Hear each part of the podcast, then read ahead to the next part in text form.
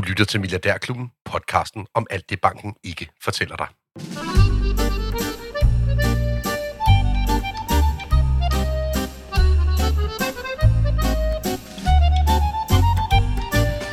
Så er vi for alvor tilbage i Milliardærklubben. Mit navn er Andreas Steno. Velkommen inden for den her fredag morgen til vores ugen i revy-udsendelse i Milliardærklubben. Vi har et uh, saftspændt program foran os, øh, og som sædvanligt så uh, foregår det hele i en lidt mere løsluppen tone her fredag, øh, hvor at vi skal kigge på, hvad der er sket på finansmarkederne i den forgangne uge, og også hvad I skal holde øje med i ugen, der kommer. Og øh, jeg er som sædvanligt fuldstændig forrygende selskab, og det øh, kommer jeg til at være hver fredag fremover nu, hvor vi er tilbage i det åbne RSS-feed. Det vil sige, at du kan lytte til os gratis på alle platforme, og øh, derfor så vil vi meget gerne opfordre jer til at øh, nævne det både for venner, bekendte, naboer, kolleger, øh, afdøde, og hvem fanden man ellers kan nævne det til. øh, Mikkel Rosenvold, min faste medværk, godt at se dig igen. Tak lige måde. Og så har vi Randers Emil med Ja, hver fredag ja, også, jo, som, på et som, wildcard, ja, ja. som vi har fået døbt dig efterhånden i programmet. Ja, men det... Emil Møller, velkommen til. Jo, tak. Vi, øh, vi har jo sådan kommet for skade på en eller anden måde og fået forvandlet det her fredagsprogram til sådan et ugen i revy, hvor vi sidder og underholder lidt. Øh, og jeg tror egentlig, at vi, vi skal prøve i dag for første gang det koncept, at vi hver har en historie med, og vi, vi andre øh, omkring bordet ved ikke, hvad det er for en historie. Øh, så jeg glæder mig meget til, til at finde ud af, hvad det er, I har taget med, som ligesom har øh, vagt opstandelse, måske endda, i finansielle markeder eller den politiske verden. Og øh, Mikkel, hvis vi skal starte der i ugens revy, hvad, hvad har vagt opstandelse i din verden fra ugens gang her? I, I geopolitik, der er der jo kun et navn, man kan tale om i øjeblikket. Det er selvfølgelig Kim Kardashian. Øh, så er vi ligesom i gang.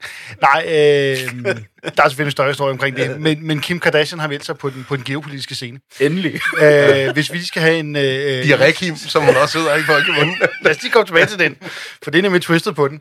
Øh, sagen er jo den, at vi, vi over de sidste par år har set en opblusning i konflikten mellem Armenien og Azerbaijan. Sådan kort fortalt, så handler det jo lidt om, at når, når katten er, hvordan er det, man siger, når katten er ude, så danser musene på bordet. Ja, ja. Når, når, når russerne er travlt optaget i Ukraine, så er der ikke rigtig nogen, der tager telefonen, når, når de ringer ned fra Armenien og Azerbaijan, og så kommer de her lande i det, der tidligere var den russiske interessesfære, kom op og slås. Øh, Der ligger også mange andre historier med, med, i, i- i det med, med Azerbaijan som, som, som opstigende magt i den her region. Og øh, der er lige nu ved at danne sig sådan et, et, et meget besynderligt net af alliancer.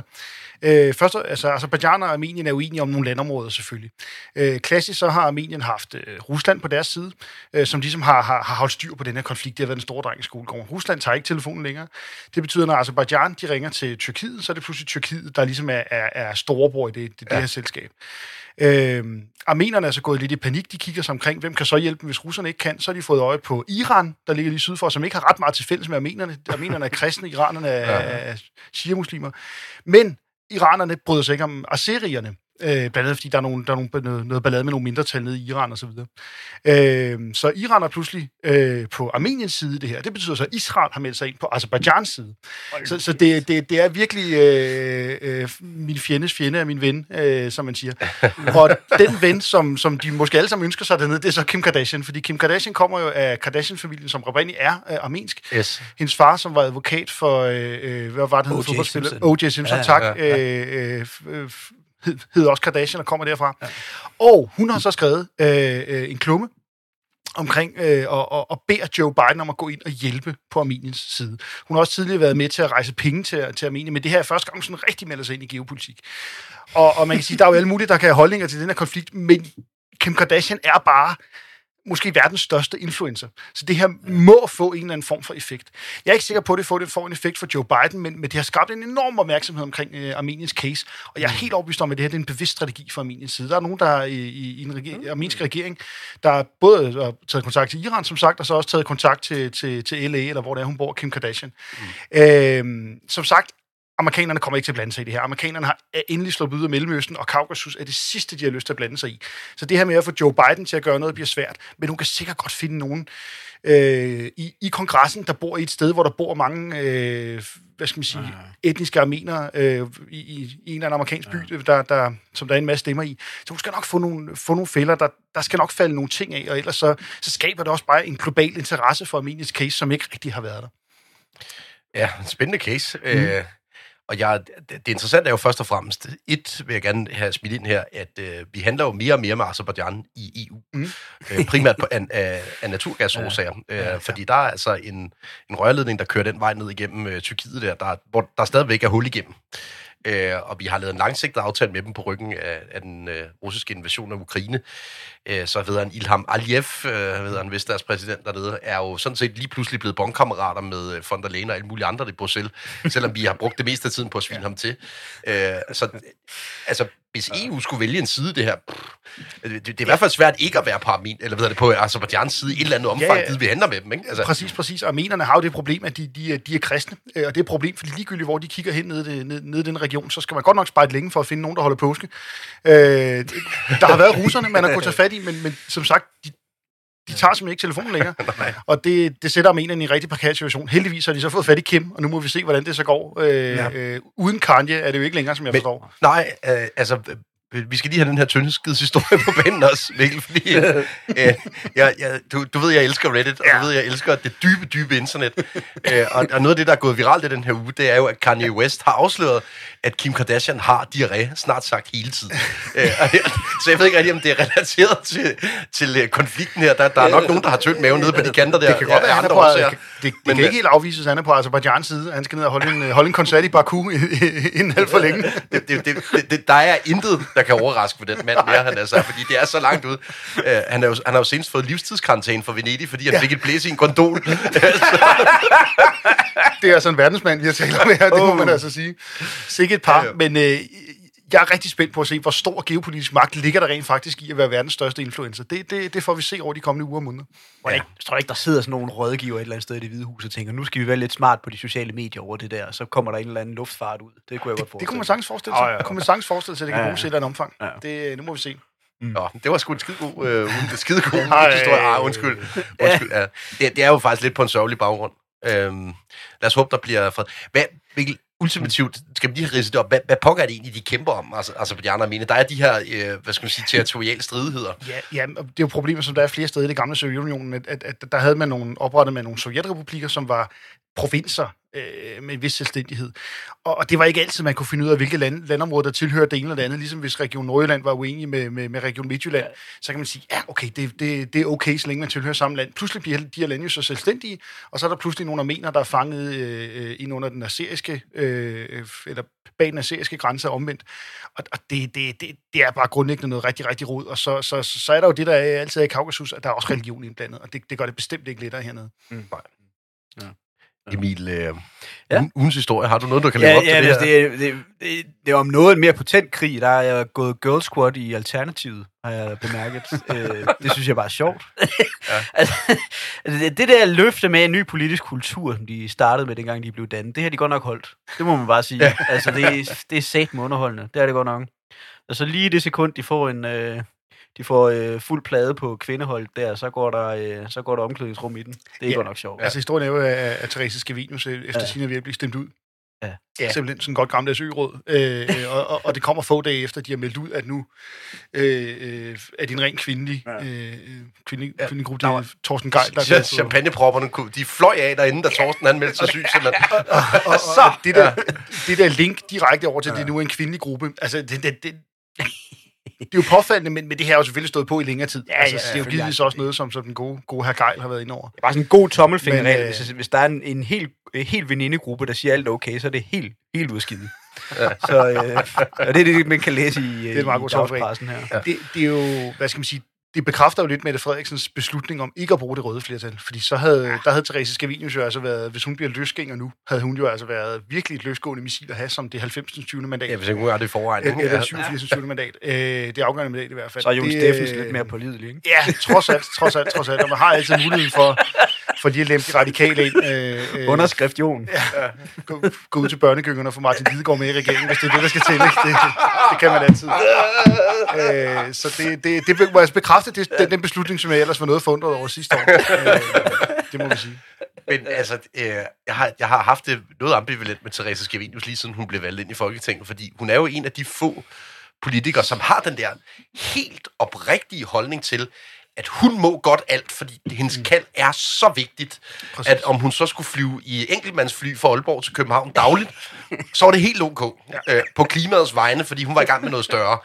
Øh, og der er jo ikke nogen, noget, nogen andre har gang i, som er så vigtigt, som det Therese har gang i. Tydeligvis ikke. Øh, og det, det, det gælder så åbenbart også internt i partiet, at der, er- det, de andre har gang i, er lige lidt mindre vigtigt, end det Therese, hun, hun kommer med. Ja, ja og, og, og, og sikkert også det, hele det der parlamentariske arbejde, som nogle af dem er lidt mere klassisk i, hvor, hvor det virker til, at hun, det er i hvert fald det, vi hører udefra. Der er jo ikke nogen af os, der ved, hvad der er foregået derinde. Det, vi hører udefra, er jo også, at hun har kørt en meget konfrontatorisk linje over for for eksempel SF. Øh, og, og, det er jo sådan et sted, hvor man sidder som venstrefløjsparti. Skal vi samarbejde med SF? Skal vi være gode venner med SF? Fordi hvis man er gode venner med SF, så kan de som regel få hjulpet en med ind i nogle forlig, fordi de altid sidder der sammen med Socialdemokraterne. Ja. Og det, det, det, er jo sådan noget, der ofte kan være, kan være forskellige holdninger til sådan en venstrefløjsparti. Det virker til at være Altså, hun, er- hun, hun, altså, øh, total kompromisløs, ikke? Ja. Og hvis hun indgår en eller anden aftale med nogen, så er det første, hun gør, det er at svine de andre til, for ikke at gå lige så langt, som hun gerne selv vil, ikke? Mm. Ja. Og så øh, har hun jo gang i et korstog. Altså Præcis. kort sagt, ikke? Så var der jo, hun er jo, altså, hun har jo selv puttet sig selv et sted hen, hvor hun bare øh, altså, er uudholdelig for alle, der skal samarbejde med Ja. hende. Og det er jo totalt... Altså, Det er ret vildt, det er ret vildt, at man kan være sådan med det efternavn, ikke? Altså, ja, det må man sige. ja, der var en, der... Han, han var kompromissøgen. Ja, det må man sige. Skal hun høre for den den, jeg synes, den efterhånden er ved at være lidt, den er ved at være lidt skamret, Ja, den der. Men, men, øh, men jeg, jeg forestiller mig ikke lige frem, der er mange stemmer i den uh, type politik i Randers. Nej, nej, nej, nej, nej, nej, nej, nej, nej, nej, nej. Det der, det vil være akut udsmidning. Der er frikadeller i børnehaven, det kan jeg godt love dig. Nå, jeg, jeg har jo øh, simpelthen øh, tilladt mig at tage et tema med, som rent faktisk har noget at gøre og med det, vi laver podcast om. Åh, Gud. Åh, nej. Øh, nemlig finansmarkedet og politik. Ah, okay. Jeg vil sige, I, I, var, i, I var i nærheden af noget, der tak. var relevant. Ja, men du, du har helt ret. Du helt Øh, ret. Fordi vi har haft en, en lidt bizarre historie den her uge. Det er jo nemlig sådan, at Novo Nordisk-aktien er blevet splittet op. Ja. Øh, og det betyder ganske enkelt bare, at man har fordoblet antallet af aktier, og derfor er en aktie blevet det halve, halve værd. Mm. Øh, men øh, det skete øh, onsdag, og der øh, er allerede onsdag en masse historier i gang på sociale medier og Reddit, og jeg skal komme efter dig med, uh, hvad der er sket med kursen, og øh, folk sælger den i ren og skær panik og så videre, over at kursen er blevet halveret. Øh, Emil, det her med et aktiesplit, Ja, det bør jo være fuldkommen irrelevant for noget som helst. altså, ja. altså øh, har det betydning for pizzaen, at du skærer den op i flere dele? For det, nej, det, det, det så... Nej, men det er stadigvæk rigtig vigtigt, at man gør det. Ja, ja, ja, ja. Det, det, nej, der, er, der er jo, altså, i, i, sådan, i, i moderne finansielle marked, jeg tror tidligere hen, så hvis, hvis nu en, en enkelt aktie, den simpelthen var så dyr, at det ville måske holde folk fra, der ellers måske var interesseret i at købe sig ind Ja, ja. øh, fra at gøre det, og så kunne man måske øh, imødekomme den lidt ved at dele det op, ikke? Jo. Øhm, men når vi når hen af, hvor vi faktisk, vi har jo aktiesplitter, og du kan købe ETF og bla bla bla, og som regel, så er det jo heller ikke, fordi de er så dyre, at altså, hvis du er inde i aktiemarkedet, så har du sgu nok råd til en Novo nordisk aktie, ikke? Øh, trods alt. Jo, jo. Så øh, ja, må det ikke bare, det, det er ikke noget, man skal lægge for meget i. Så for bare lige at skrive på op, det, det er ikke fordi, din, din Novo Nordisk aktie er blevet halveret i værdi. Nej, du har bare et dobbelt antal. Ja, ja, Præcis. Så Og det er ikke noget, man skal gå ud og foretage sig noget omkring. Man skal bare nej. Nej. vide, at det er det, der sker. Og det er der mange, der, der, der går lidt i panik over. Ja, ja, ja, ja. Det er heller ikke alle, der er ret gode. Altså, der er jo mange af de der data providers, hvor der ikke lige er taget højt for det. Så du vil lige gå ind og kigge på sådan en Novo Nordisk uh, prischart der, så skal man godt stå, hvis man er lidt turist i det her, ikke? Og, shit. Ja. Ja, ja. Men, øhm, Jo, jo, det, det, det, det er jo et eller andet sted også en opgave for bankerne at, at uddanne alle de folk. Øh, vi kan tage den lidt på os, men, men det er jo en opgave for bankerne at få uddannet alle de folk, som, som er nye til, til aktieinvesteringen, hvil- hvilket der, der heldigvis er rigtig mange af i de her år. Mm. Og der er det en af de ting, man kan støde på, som, som, som godt kan være lidt overraskende. Ja, ja. Øh, Ingen Ja, grund ja. til panik, hvad det angår. ja, ja. Men der er, lige, der er en følgehistorie på det her, fordi øh, det er et ud af to eksempler på nogle meget pudsige prisbevægelser, på baggrund af noget, der egentlig ikke burde betyde noget som helst. Mm. Øh, Tesla steg voldsomt mandag eller tirsdag, det er jeg lidt i tvivl om, Ja. efter at øh, en af storbankerne i USA gik ud og ændrede deres prismålsætning Mm. mm. på Tesla-aktien. Ikke? Mm. Øh, og aktien steg 10% efter, at øh, storbanken her var ude og hæve kursmålet til 400 dollar, tror jeg, det var, eller 500 dollar endda. Mm. Mm. Øh, og der, der er jeg også nødt til at sige, det er simpelthen også håbløst, at, at en aktie stiger så voldsomt, fordi der sidder en eller anden random mand i et jakkesæt Ja. og sætter en ny kurs i sit Excel-ark. Mm. Mm. Altså, fordi, punkt et, de der prismål, Mm. mm. som aktieanalytikere har, det er i bedste i fald, luften. ja, i bedste fald, ikke? øh, og, og øh, der, der er masser af god værdi i de her aktieanalytikere og deres analyser, men det der med deres prismålsætninger, så det er kun et spørgsmål om, hvor meget den bliver forkert. Det er altså, altså heller ikke altid, at det, de laver under neden, er så skide godt. Jeg kan huske her i foråret, hvor jeg sad og kiggede uh, equity altså aktieanalyser ud på amerikanske regionalbanker. Ikke? Ja. Jeg keder mig vel for, at der er nogen, der er kommet ud og sejle på ja. den konto der. Altså sådan, ej, uh, det, kan være, det kan være virkelig rystende, så øh, en god anbefaling er i hvert fald at være lidt påpasselig og ikke tage alle de der analyser helt for gode varer, hvis man sidder og skal spekulere. Det, det vil være en mit udgangspunkt. Ja. Men vi, måske vi kan bygge en bro herfra over til at tale om, hvad vi rent faktisk ser ske. Mm. Både i økonomien og de finansielle markeder i, uh, i øjeblikket. Og jeg vil sige, en af de ting, som virkelig, virkelig er på radaren, ligegyldigt hvor jeg rejser hen i øjeblikket, mm. og hvem vi taler med, det er jo stadig det her boligmarked. Uh, og der er uh, for mig at se lige nu en ret stor diskrepans, eller en forskel imellem, hvordan privatmarkedet handler, som egentlig virker til at være kommet lidt på fod, i hvert fald i Danmark. Uh, man kan så diskutere, om det er på grund af de nye uh, skatteregler, som bliver implementeret fra 1. januar. Uh, og så det, jeg vil kalde altså erhvervsmarkedet, eller det institutionelle marked, som stod ret beset fuldstændig stille. Ja. Emil, hvad, hvad, hvad læser du ud af, at det her institutionelle marked står 100% stille, mens privatmarkedet faktisk er ved at komme sådan en lille smule? Ja, altså man skal stadigvæk holde sig øje på øh, volumerne, ikke? Mm. Men i bund og grund, så er øh, altså, erhvervsmarkedet bare fuldstændig låst på grund af, at øh, ja, værdisættelserne er, som de er, og ja. der er altså, der, det, det er fastfrossen. Øh, jamen, jeg kunne da godt være lidt bange for, at det kunne dryppe over. Mm. Altså, øh, jeg tror ikke på, at vi får en eller en øh, regulær boligkrise hjemme, eller hvad vi har set tidligere, men jeg tror da, at det er ganske plausibelt, at vi kommer til at, at, at opleve lidt prisfald. Altså, ja. Det er da mit udgangspunkt, så det, skal man da, det er noget, man skal holde øje med, det vil jeg sige. Mm. Og jeg tror, at især der, hvor at skoen trykker, det er jo, kan godt være, at vi har fået højere renter i Danmark, mm. men det er jo altså langt fra alle, der har mærket dem endnu. Mm. Øh, og man skal huske på, at det tager noget tid fra, at renten er steget til, at det når igennem alle de forskellige typer af lån, sådan så folk får, ligesom får genstartet deres rente til det nye rentemiljø. Mm. Øh, og der, øh, kan man kigge en tur over på den anden side af Øresund, hvor at de har øh, meget, meget kort responstid fra, at renten bliver sat op fra centralbanken til, at alle dem, der ejer en bolig og har lånt i den, øh, mærker konsekvensen ja, det, af det. Det er som at tænde et heksehylde, det går det hurtigt. ja, præcis. Ja, ja. ja, der er ikke langt onde på den. Nej, øh, nej. Mikkel, du vil ind med noget her, eller? Nej, nej, det, det, ja. det, var, det var bare lige forklaringen af det. Det er, fordi svenskerne generelt har, har, har, har kortere forretning på deres lån, eller kortere ja. rentebinding. Ja, lige ja. præcis. Og øh, i Danmark har vi jo faktisk i en international skæring noget af den længste rentebinding, man overhovedet kan forestille sig. Mm. Det der med at få 30 år i fastforrentet lån, det, det er ganske enkelt ikke et produkt, der er på hylderne ret mange steder Nej, på kloden. Det, det, det, altså det, det er jo noget, der kræver, at man har en ret god kreditværdighed, for det marked overhovedet vil være interessant at udstede på. Ikke? Så det er ja. fordi, vi er relativt disciplineret historisk set, i hvert fald siden 80'erne. Ikke?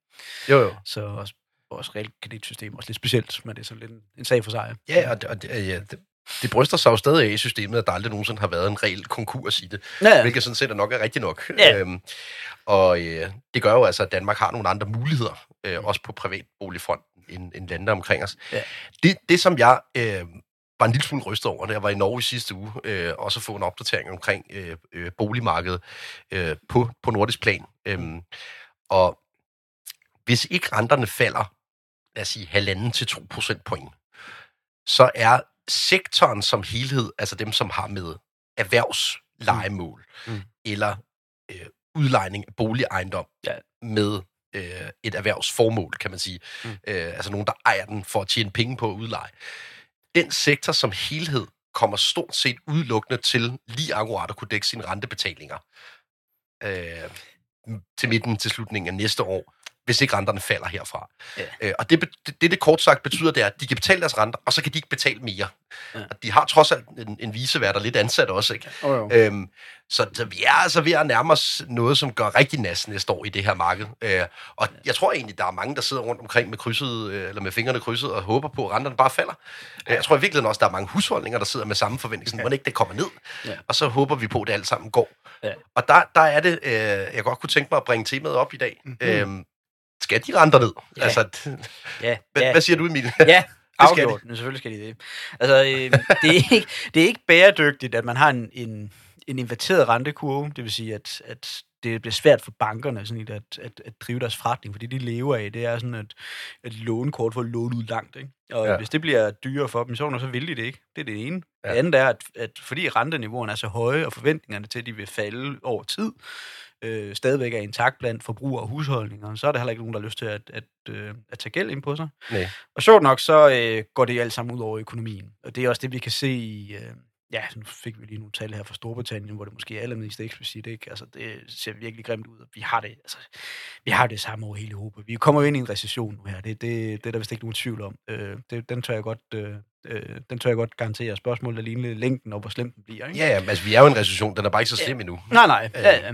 Og det er jo en god ting, at det ikke er sådan et chok, hvor der bliver nødt til, at, øh, at vi har faktisk, altså vi har en idé om, hvorhen problemerne er, og hvorhen vi står, og vi har nogle, nogle værktøjer, vi kan arbejde med. Problemet er lidt, at vi samtidig også har et, relativt høj inflation, og vi har også et problem på energi, ikke? Øh, Mm. det bliver spændende at se den her vinter, hvordan det ligesom kommer til at sprede sig ud, men umiddelbart, når vi snakker over den næste, og her i 2024, så er jeg helt overbevist om, at vi kommer til at se betragtelige øh, rentenedsættelser. Ja, og det, der er jo allerede lidt indika- indikationer på det, at det, de her høje renteniveauer er begyndt at sætte sig lidt i, i, i byggeriet, som er den oplagte Mm. første, første offer, øh, eller næste offer i hvert fald efter de store ejendomsselskaber, fordi en ting er, hvis de ikke har råd til deres øh, viseværter videre, men, men de har i hvert fald stensikkert ikke råd til at bygge nyt. Øh, øh, øh, øh, eller det kan godt være, de har råd, men, men regnstykket går i hvert fald ikke op, Mm. mm. hvis, hvis, hvis de ser ind i langvarige hø- øh, tilpas høje renter. Så det er jo en af, en af de ting, hvor det for alvor begynder at komme bredt ud i samfundet, hvis vi begynder at se nogle af de store entreprenører ikke, ikke, ikke får fyldt ordrebøgerne op, øh, og dermed er, er, er underleverandører til dem, håndværkere, klaremester, VVS og alt muligt andet, ikke begynder at få fyldt ordrebøgerne op. Det kan selvfølgelig være, at Novo bare løser det hele øh, herhjemme, men, men, øh, men, men, men, men set Ja. i hele Europa er der ingen tvivl om, det er, det er noget af det, man skal holde øje med. Ja, men man skal stadigvæk huske på, at selvom Novo tjener styrtende med penge, så, mm. så har de faktisk ikke specielt mange ansatte i det store, store billede. Nej. Det, det, det er altså lige værd at have med, mm. øh, fordi Novo kommer ikke til at ansætte alle danskere. Altså, Nej, dog så, ikke, og så simpelt er det. Det er ligegyldigt, hvor meget de sælger.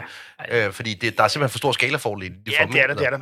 Dog afleverer de rigtig, rigtig, rigtig meget selskabsskat. I hjælper på tingene, men- men, øh, så kan vi ansætte nogle af den vej på noget kontanthjælp og noget. Men, men, men det, det, det, det, det, det, det er jo lidt sådan, det foregår. Altså, det er ellers også noget, de finansierer jo en eller anden kreativ øh, definition af en ansættelse, vil jeg Ja, sige, ja. men, øh, men det er det vel, når alt kommer til alt. Mm. Øh, jeg kunne godt lige tænke mig, når vi mm. vender øh, tilbage til den her, nu talte vi den her Tesla-case, som var steget på baggrund af en øh, analytiker, der var, mm. havde smidt øh, et, et nyt øh, bud ind på, hvad prisen skulle være på Tesla-aktien over tid. Øh, når vi kigger på hele den her elektrificeringshistorie af, af elnet, øh, øh, og hvad hedder det, brugen af, af øh, elnettet i, i forbindelse med bilparken og, øh, og så videre. Hvor ser I den historie hen? For der har virkelig været k- altså, kog på kedlen på de sociale medier om, at nu kører øh, atomkrafthistorien igen, og man skal sælge Ørsted og Vestas og alt det der, der har med øh, elektrificeringen at gøre, eller hvad man skal sige, den grønne omstilling. Ja. Øh, er, er, det, er det lidt en søgt historie at blive ved med at kaste pengene efter, efter atomkraft i Europa, eller hvor, hvor ser du den øh, bevæge sig hen, Emil? Ja. ja, det er det måske. Problemet er sådan lidt i, i, i mine øjne, at øh, jeg tror, at de der store anlægsinvesteringer, stort set alle selskaber, der sådan har det med at, mm. at på den ene eller den anden måde ligesom gør sig i det, de kommer til at have det ret svært. Dels på grund af de her øh, ting, vi lige nævnte med renterne, og, og, Mm. og ligesom deres projekter bliver diskonteret, bliver mindre værd igennem Mm. de her relativt høje renter og inflation af de her, alle de her parametre. Men anden ting er, at de offentlige kasser er stadig sådan lidt altså det, det, der, jeg kan ikke se, at det ser skide godt ud på den front. Men jeg tror, at på lang sigt, så er det ikke tvivl om, at, at atomkraft kommer til at spille en endnu større rolle, end nok mange har lyst til, der blandt Theresa Scavenius, ikke? Jo.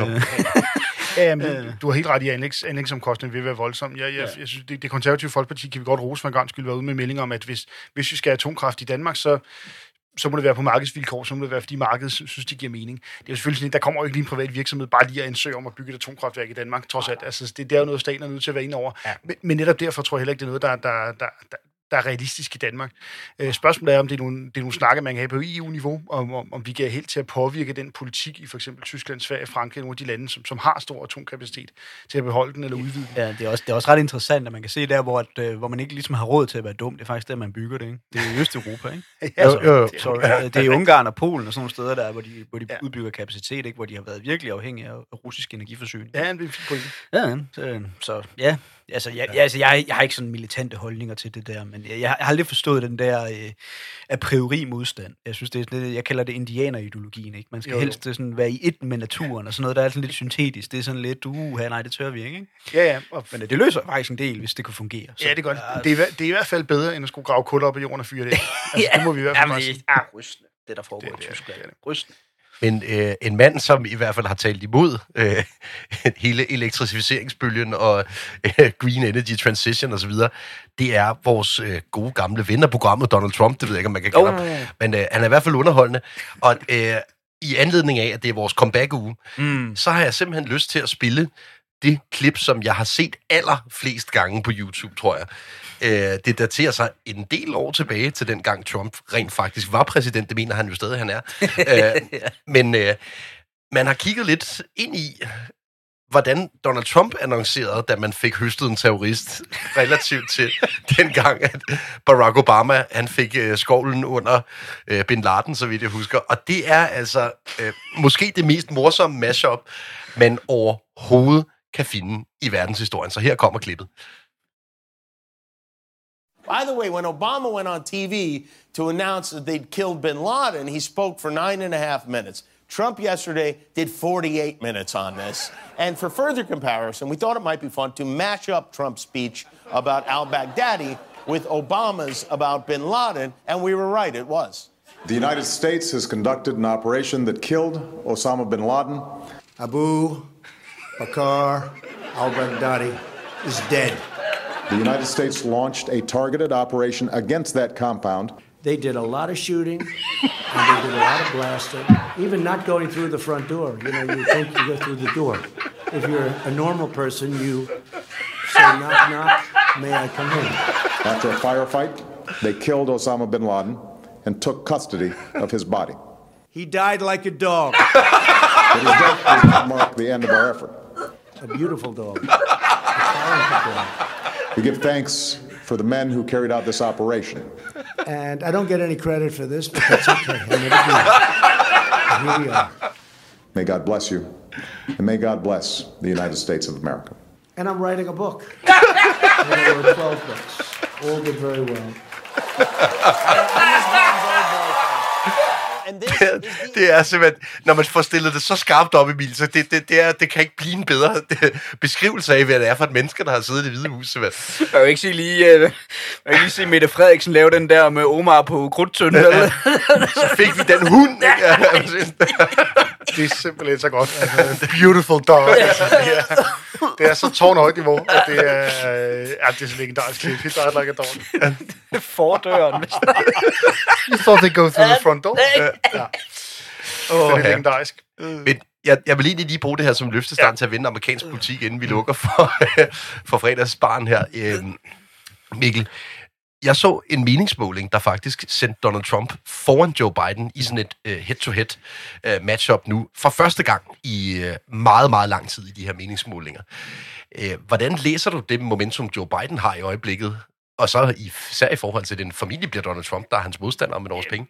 helt enormt skidt. Øh, Der er jo to ting i det. Det ene er, hvis, hvis, hvis, hvis de får lige mange stemmer, så vinder Trump. Øh, fordi han står bedre i nogle af de, de, de, de mindre stater, og, og, og formentlig vil have en edge i nogle af de her stater, der, der, der ligger tæt. Det andet er Joe Biden. Øh, han, han har jo det store problem, at han er enormt gammel. Ja. Og, og, og det begynder bare at- bonge ud i meningsmålingerne. Der begynder at være spørgsmål. Selvfølgelig er det de her faste spørgsmål til direction of country, og hvor- hvordan støtter man ham. Mm. Men de spørgsmål siger, hvad er årsagen til, at du ikke stemmer på ham? Der begynder alder bare at ligge suverænt nummer et. Mm. Det handler ikke noget om hans politik, det handler ikke noget om, at han er mand, det handler ikke noget om, at han er hvid.